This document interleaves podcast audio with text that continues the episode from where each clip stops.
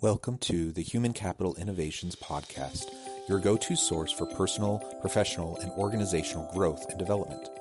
We hope you tune in often for all things people management, organizational development and change, organizational leadership, and social impact related. Maximize your personal and organizational potential with Human Capital Innovations Podcast.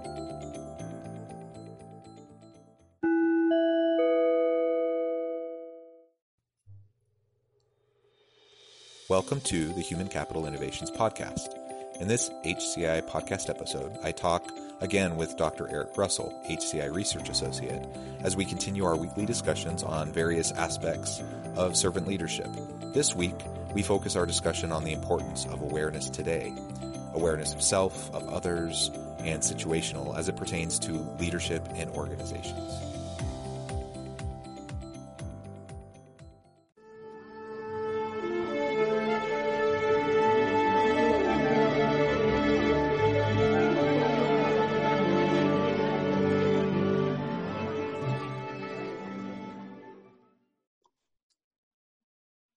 Doctor Eric Russell, welcome to the Human Capital Innovation Podcast. Great to be here.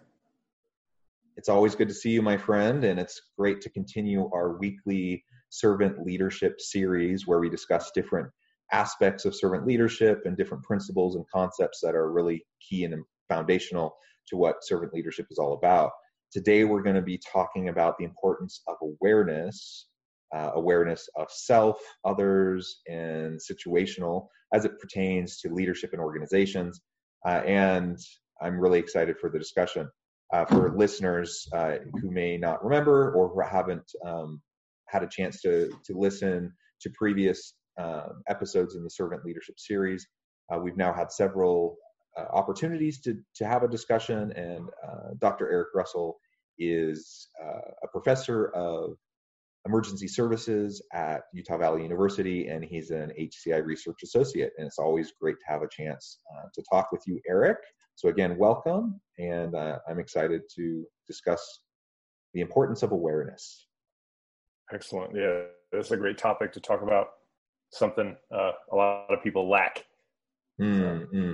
Yeah. Well, yeah. So as we begin, let's, let's start there. So It's it's important. I think most people would say, yeah, being aware of your surroundings, being aware of yourself and others, that's important.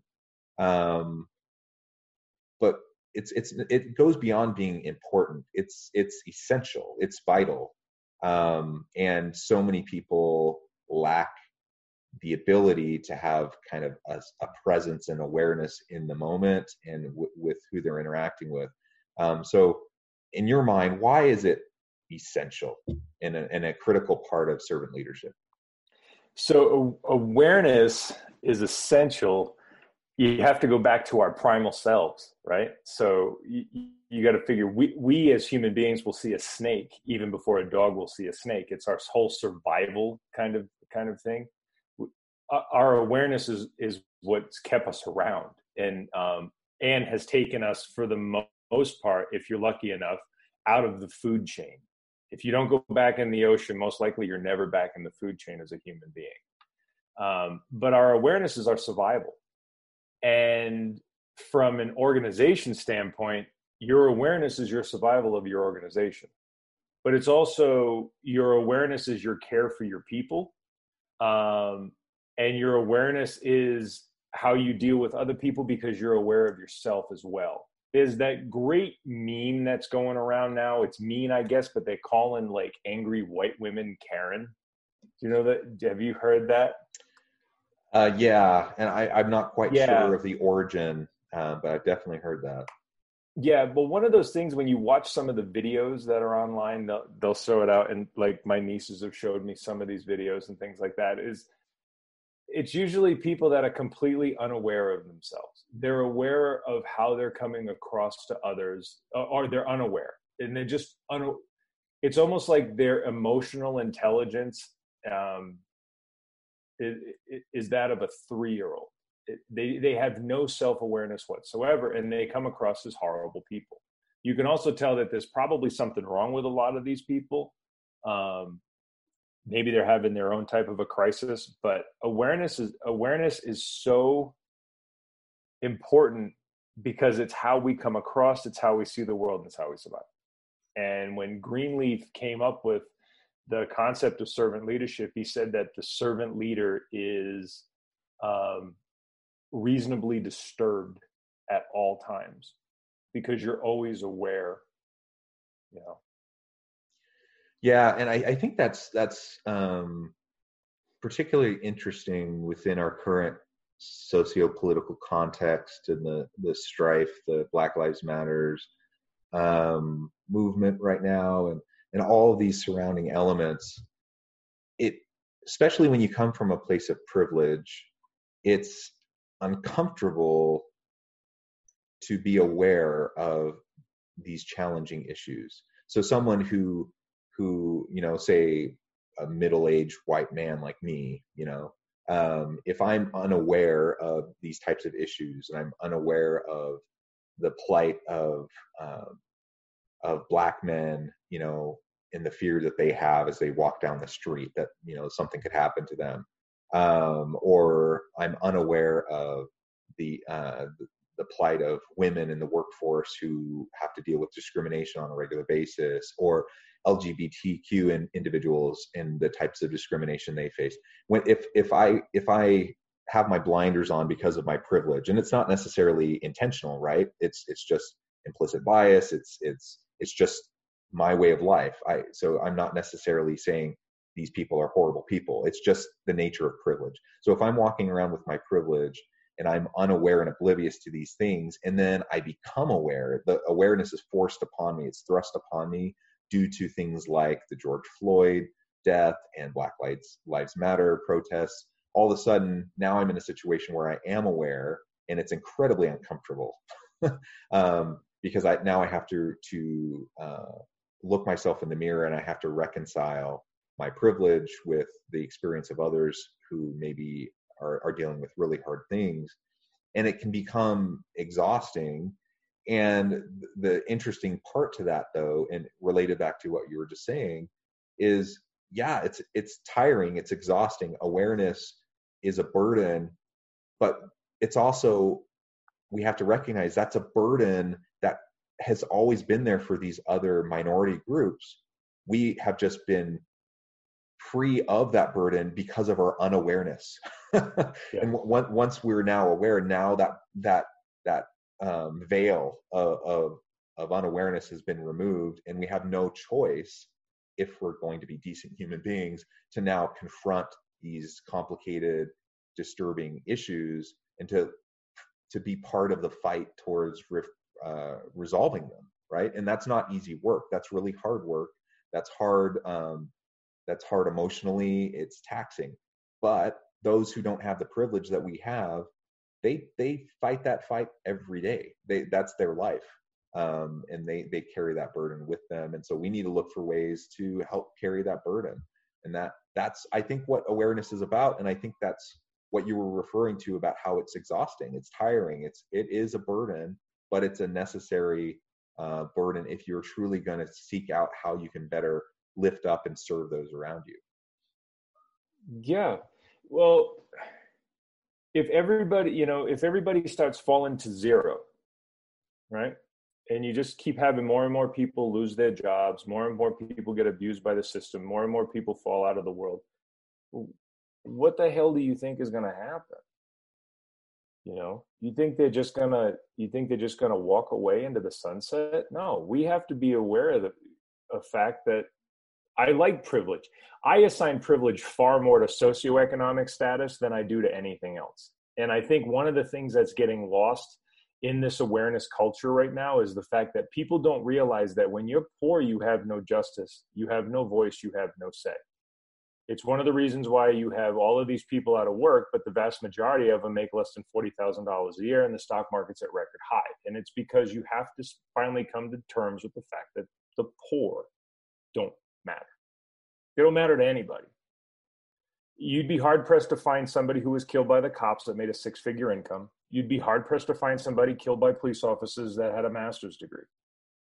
It, it really is it really is an awareness for the most vulnerable in society, which is the, the very working class and the poor.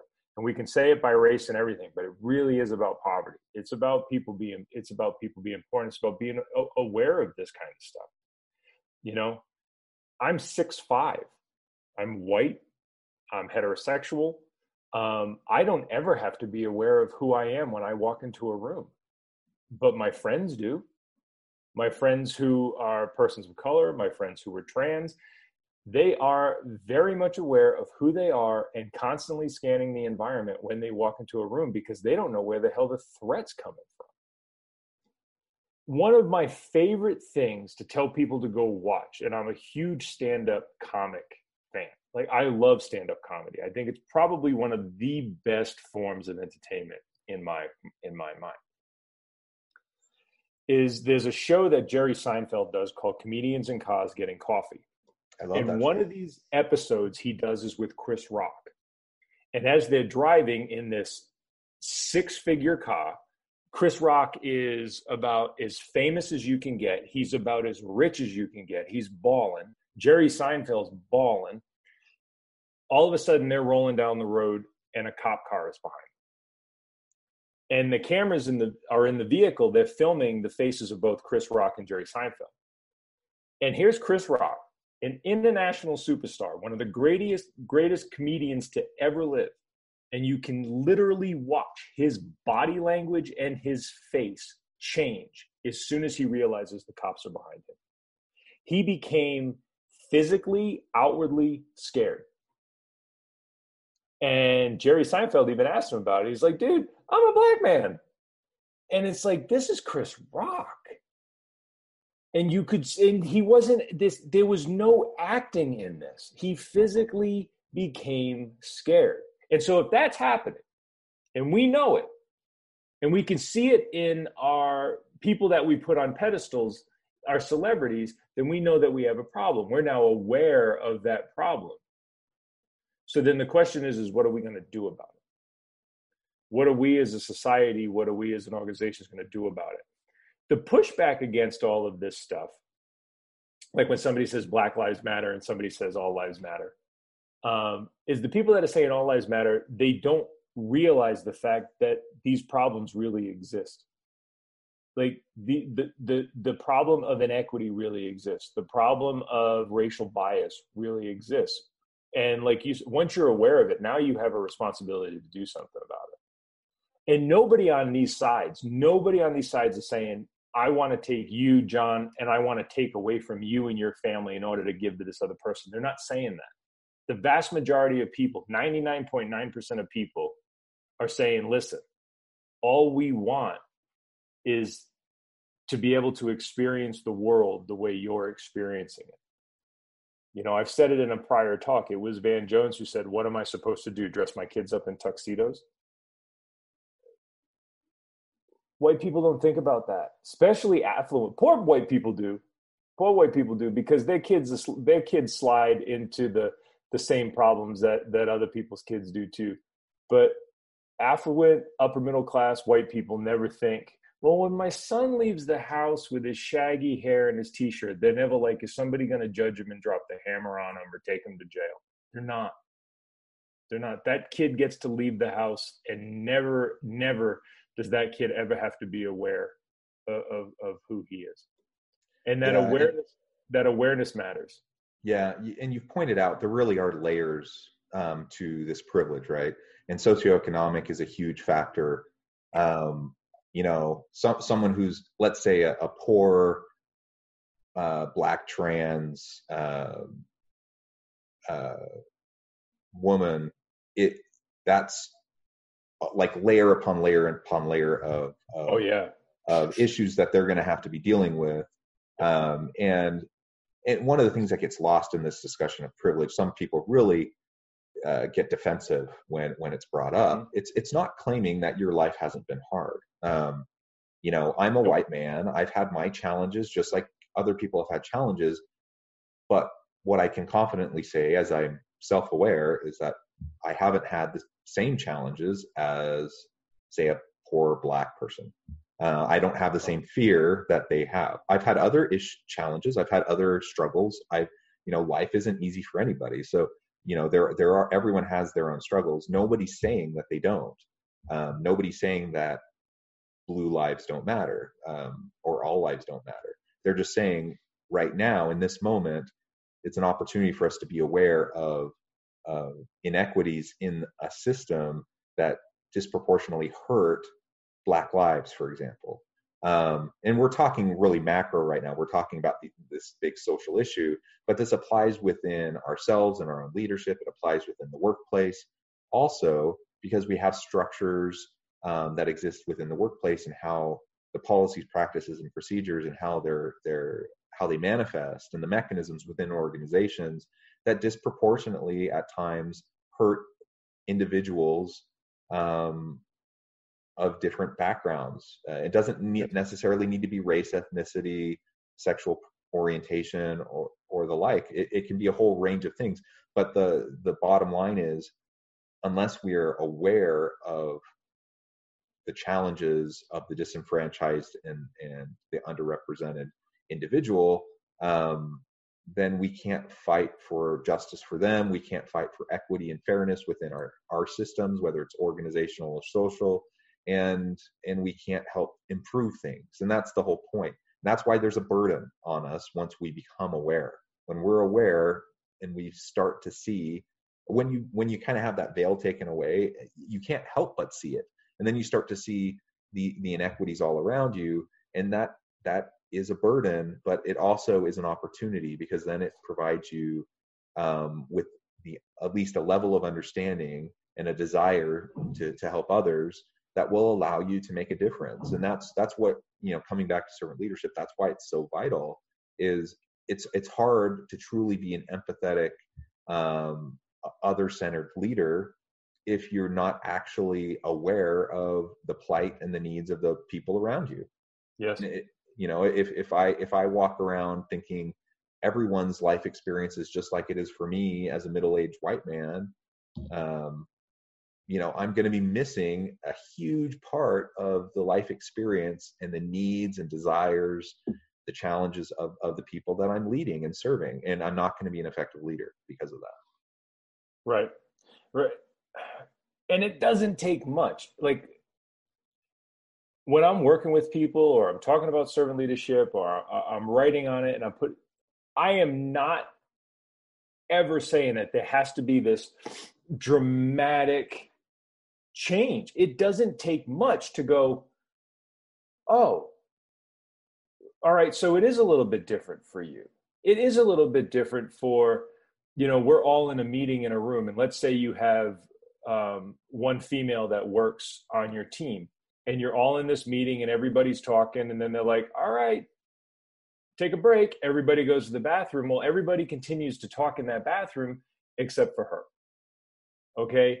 And when you're, when you're, when you ignore that, and you, and you want to pretend that that, once you're aware of it, the only way the only way to not see it anymore is you have to pretend it doesn't exist, even though you know, like you you know these things don't exist. You know that if you have certain artwork, okay, in let's say you are a public servant, and you are a, a high level public servant, all right, and you have certain artwork that exists in your city, county, state, federal building, and it depicts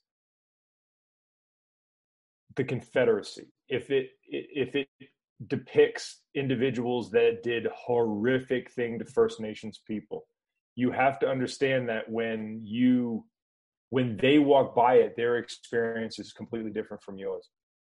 And if you don't want to be aware of something like that, and you want to pretend that that doesn't exist, well, those wounds are still going to be there. You know, nobody really gives a damn that a statue of Andrew Jackson stands across from the White House. What that is, is, is that's people trying to point out the fact that we're not trying to erase our history. We just need to stop putting this stuff into perspective, because the, that history to this group is completely different from that history to this group. And if we would just acknowledge that, we wouldn't be where we are today. And that's the thing.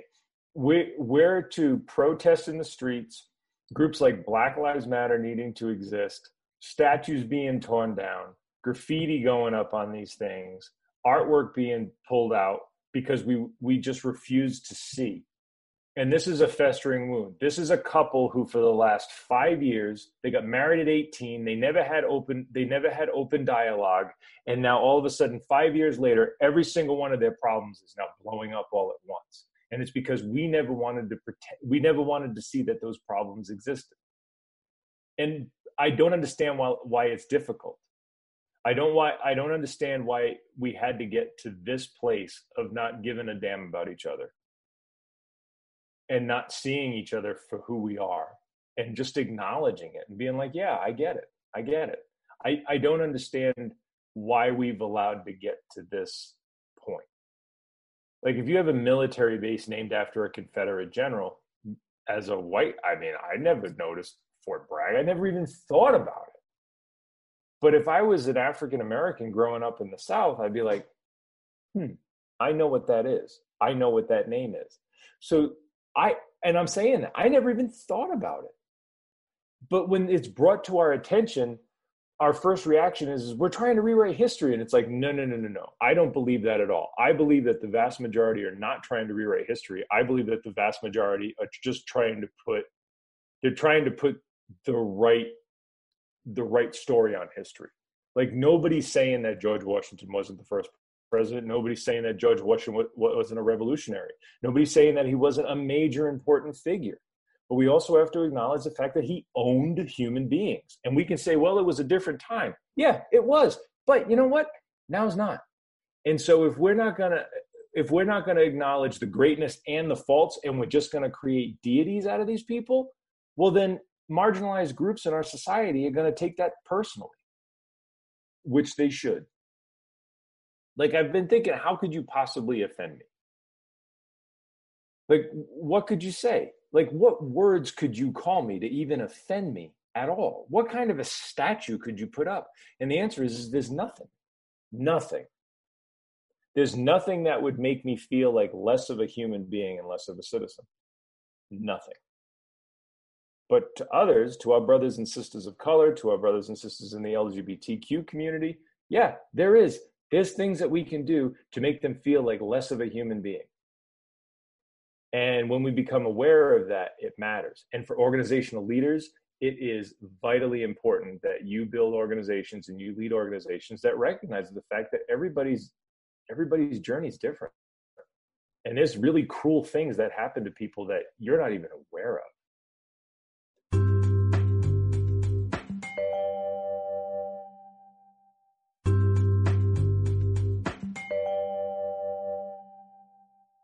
So let's talk about that. So how, and I, I think in part of what you were saying, you know, wh- why did we let it get to this? Um, how do we let this happen? Why why is our first reaction, not not universally of everyone, but generally speaking, why is the first reaction of someone when they become aware of something really hard in their history or the social context around them, um, and they become aware, why is their first reaction often defensiveness?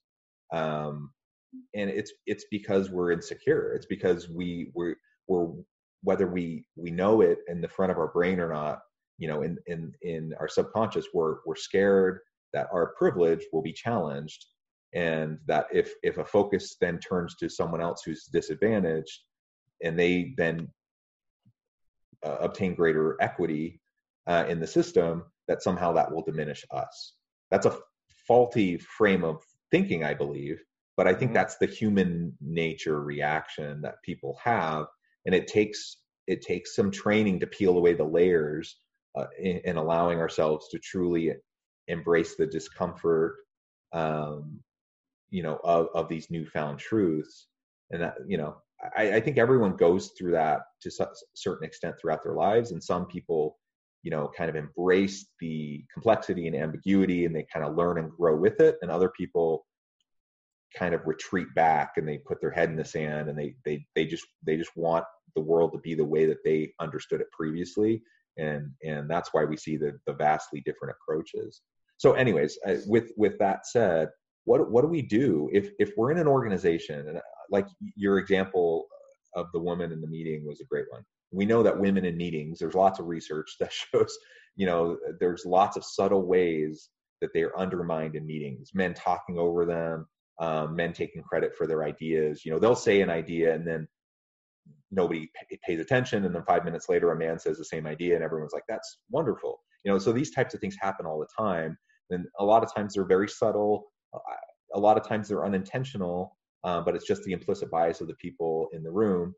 Um, how do we help break that down? How do we help um, leaders and our coworkers and ourselves be open to greater awareness?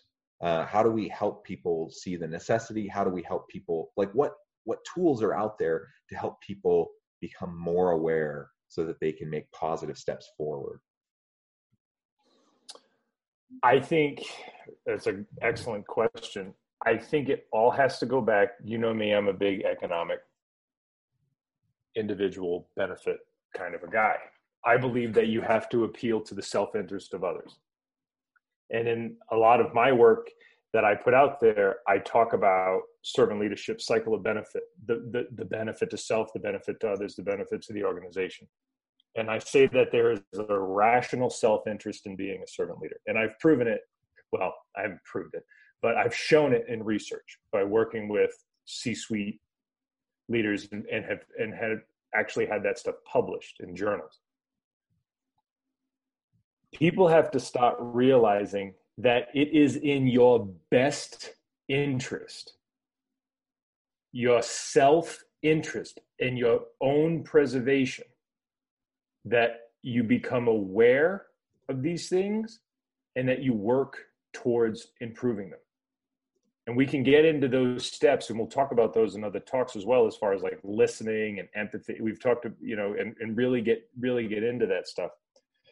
But it all starts with the fact that there's no benefit to police officers to have people who put their knees on necks of restrained men of color. None, none. It puts the lives of these officers in danger. It makes their job suck even more. You know, there is a rational, selfish benefit to improving community policing. There is a rational, selfish benefit to improving your organization and becoming far more inclusive of people and recognizing and appreciating the differences of people. We're not trying to turn this into, you know, everybody's going to be the exact same. That's horrible, because you won't, you actually won't get a nice, decent amount of ideas coming in. If everybody thinks the same and acts the same and walks and talks the same, then guess what? Your organization isn't going to be successful. And so I believe it starts with what Adam Smith talked about in The Wealth of Nations. I believe it starts with making people who we would say, for lack of a better term, have the privilege, realize that it is in your best interest to not have the most vulnerable in our population and the most marginalized in our population to continue to be vulnerable and marginalized. It's in your best interest as a company. It's in your best interest as a police officer. It's in your best interest as a university. We can't keep going this way. Because of the changes that are coming to our world through artificial intelligence and technology, more and more people over time are going to stop falling towards that zero. We have to be open and honest about that and say, it is not in our best interest. You can't go hide behind your gated communities and put up your Black Lives Matter sign and show support and solidarity from your summer home in the mountains. Okay? It's not going to work anymore. It's been proven in the Russian Revolution. It's been proven in the French Revolution. It's been proven. It's been proven in, in, in, in the Maoist in the Maoist movements. We've seen it. When too many people hit zero, when too many people starve, when too many people become disenfranchised and pushed out, well, that's when revolutions happen. And I believe that the the first thing that we do is we get people to see that it is in nobody's best interest but some of these charities to have this many poor and disenfranchised people. And it's certainly not in your best interest as an organizational leader to have people feeling less than in your organization. Because what we found, like in Ton's The Good Job Strategy, uh, she's out of M I T. I think it's one of the best books that's been written in a, in a very long time. She's shown how when we take care of the needs of people, the companies that do this, instead of we're cutting benefits, we're cutting four oh one k's, we're cutting medical, we're cutting this, we're cutting that, we're laying you off. The companies that don't do that, in the long run, they benefit more, they make more money, and they're more successful. Okay? And I believe that same thing has to happen when it comes to our people. That if you're not going to, in, it's in your self-interest to invest in this understanding, to become aware of the differences of people and to celebrate them.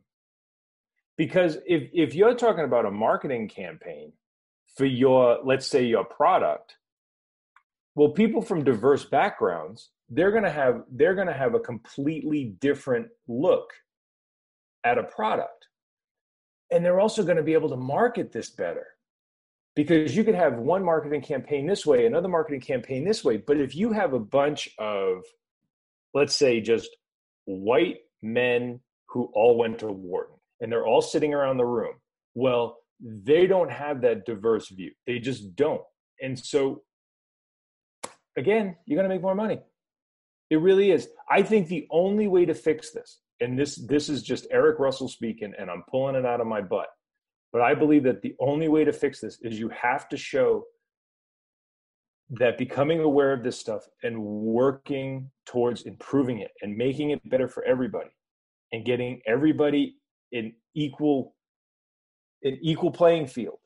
Okay? Nobody's nobody's saying, you know, a quality of outcome. They're saying, listen, we just need a, a, a quality of existence. We just need to all be on this, this playing field. It is in your best interest to do it. And I think the only way to get people to change is to appeal to, to their self-interest. And, and, and we're go- and if we go about it that way, then I think we can really be successful at this. But if we play on emotion, it never works, because emotions die out. They become Cuban crimes of passion. You know, it's like it'll last for a week and then it just moves on. It ha- it has to be an economic plea. It has to be a plea for the, the best interest of others. That, to me, yeah. is the way that you get this to work. Yeah. And I, I think another way of saying what you just said is, for organizations, for leaders, we have to make the business case for why inclusion and diversity yes. is important, right? Yes. That's well and, said. And, you know, as much as I would love for everyone, for organizations to just be socially minded, social impact driven, pur- purpose driven organizations, valuing people and treating everyone equally with dignity and respect, as much as I would like everyone to just do that because of their own intrinsic motivations, I, I also am not foolish enough to, to, to believe that that will happen. Like there, there have to be structures and mechanisms put in place, and you have to be able to Um, create a compelling business case for why these things are important. Luckily, there is a compelling business case for inclusivity and diversity within organizations. There's tons and tons of research that shows how greater levels of diversity in a variety of ways within organizations increases creativity and innovation and productivity. Uh, diversity on boards uh, helps the performance of the organization, diversity in teams, so on and so forth. Like there's so much evidence, so much research. research that that creates this business case. We just have to effectively communicate that um, repeatedly to make sure that everyone keeps their, their eye on the ball uh, and we don't allow ourselves to slip back into the old patterns and tendencies. Um, you know, coming back to, you know, how do we help people become more self-aware?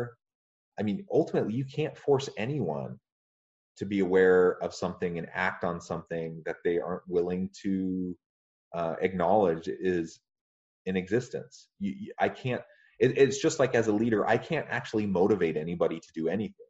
Um, I can create an environment in which people can be, be fulfilled and find motivation to do things. Mm-hmm. Um, I suppose I can compel people. I can use fear tactics. I can use threats. Um, I can use, um, I can use negative emotion to compel people to do things, but that's only a short-term kind of motivation. That's not what we're talking about. When we're talking about like long-term sustainable motivation, that only comes from within. And I can't force anyone to be motivated in that way. But I can, as a leader, help create a context, a, uh, an environment where people can feel supported to to um, find fulfillment in their work and and find their own intrinsic motivations. Same thing with awareness. Same thing with helping people understand the necessity of of equity and inclusivity and diversity. Um, you know, I, I can't force people to take the veil off their face and acknowledge something. Um, but I can create the environment. I can take away problematic policies, practices, and procedures that restrict and inhibit the ability for people to, to both be aware, but then also reinforce positive behaviors within the organization. Uh, and I can consistently have it as a point of discussion, as a point of continual dialogue, um, where we can challenge ourselves to think, you know, where are we at? Uh, what what improvements have we made? Where are we still falling short? And what can we continue to do to improve? There's no magic bullet and there's no easy fix to this.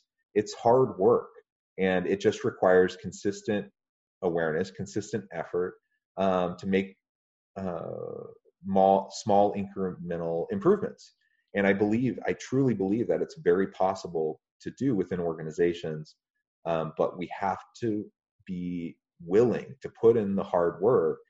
Um, we have to be willing to have some level of discomfort. We have to be willing um, to, to, to raise the level of support for people who are really struggling. You know, if I, if I was a, a, a manager and I had uh, people of color on my team, I, I, I would need to know, I would need to get outside of myself enough to know that right now they're probably struggling in ways that I can't quite comprehend or understand.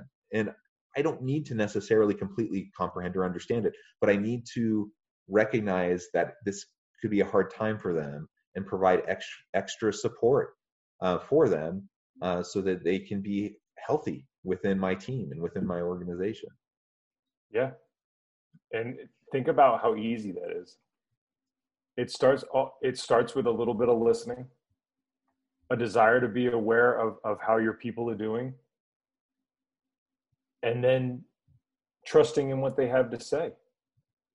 You know, if, if somebody if somebody has the ability to open up to you and say something to you and you don't want to see it, you don't want to know it, like, I guess I guess it all comes back down to, well, how the hell do you think any of this is going to end? You know, you look at poverty rates in the United States, and First Nations people's twenty-eight percent. African Americans are over twenty percent. And you can put a positive spin on those things and say, well, that's, you know, seventy something percent, that's eighty something. No, that's a lot. And then you have another ten percent of, of whites are poor. Another ten percent of Asians are poor. Like, where do you think any of that is going to end? Where do you think discrimination, like, it's not going to end well. And so I don't even need to take somebody who has these nasty feelings and thoughts inside of their heart, even their biases. I just need, I don't need them to even believe different things at this point. I just need them to accept the fact that the way that they're doing things doesn't work. And if you just improve it, you'll improve the lives of people and you'll improve your own organization and operations. And I believe then, then that's when the hearts change. I believe the hearts and minds change that way. I don't believe that I can take somebody who is fearful and racist and, let's say, homophobic. I don't think that I can just change that person by saying, you're wrong in the way that you feel, and here's why. I believe that it is only through exposure of their own self-interest on why that behavior doesn't work, and they themselves going, yeah, you know, it isn't, you know, my bottom line's kind of getting screwed here. I have people completely boycotting my business. I have people jumping ship left and right. My retention rate completely sucks. You know, and even if they have to bite their lip in the beginning because their biases are just so ingrained. I believe that when they see the benefit to them, that they themselves will have an absolute change of heart. And isn't that really what we want in the end?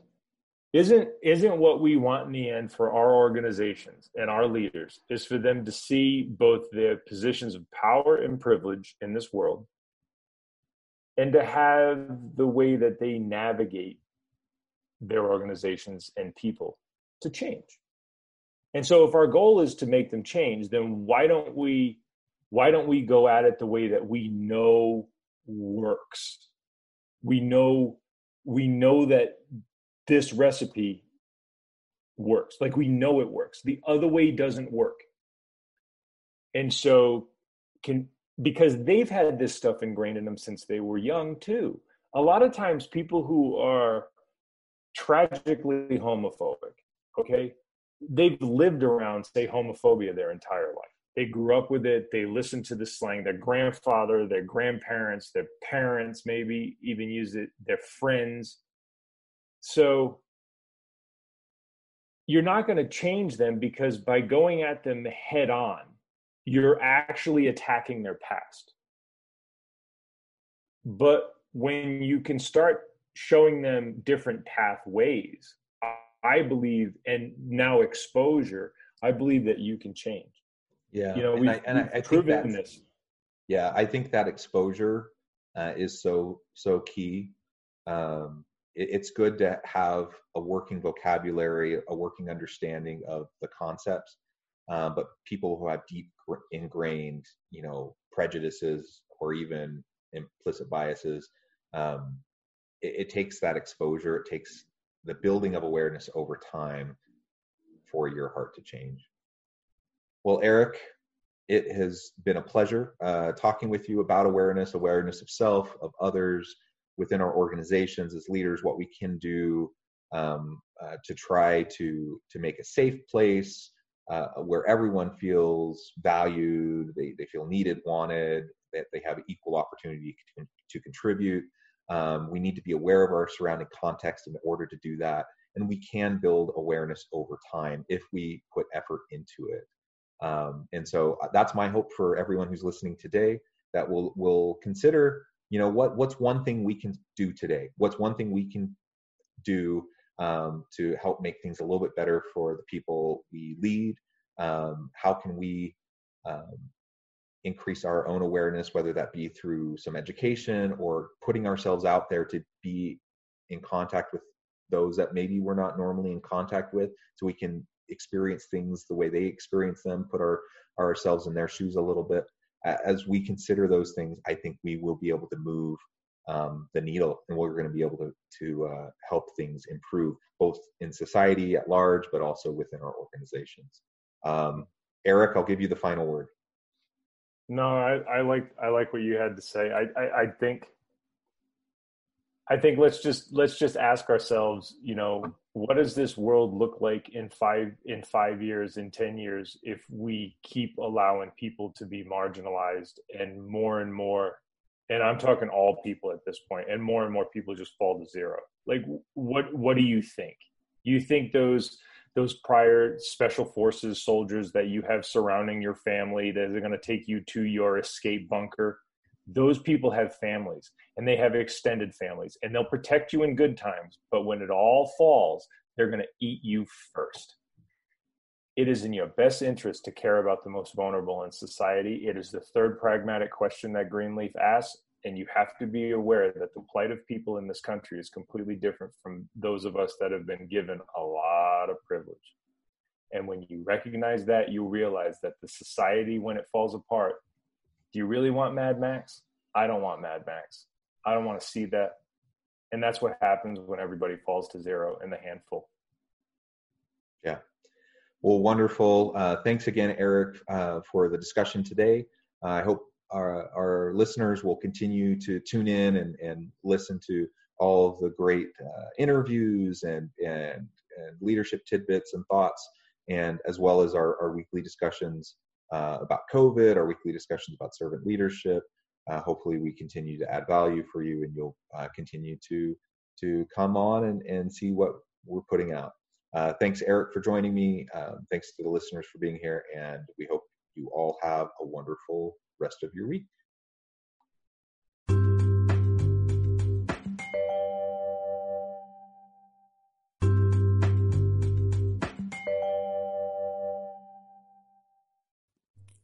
Thanks again for joining us for this episode of the Human Capital Innovations Podcast. I hope you stay healthy and safe, and that you have a great week.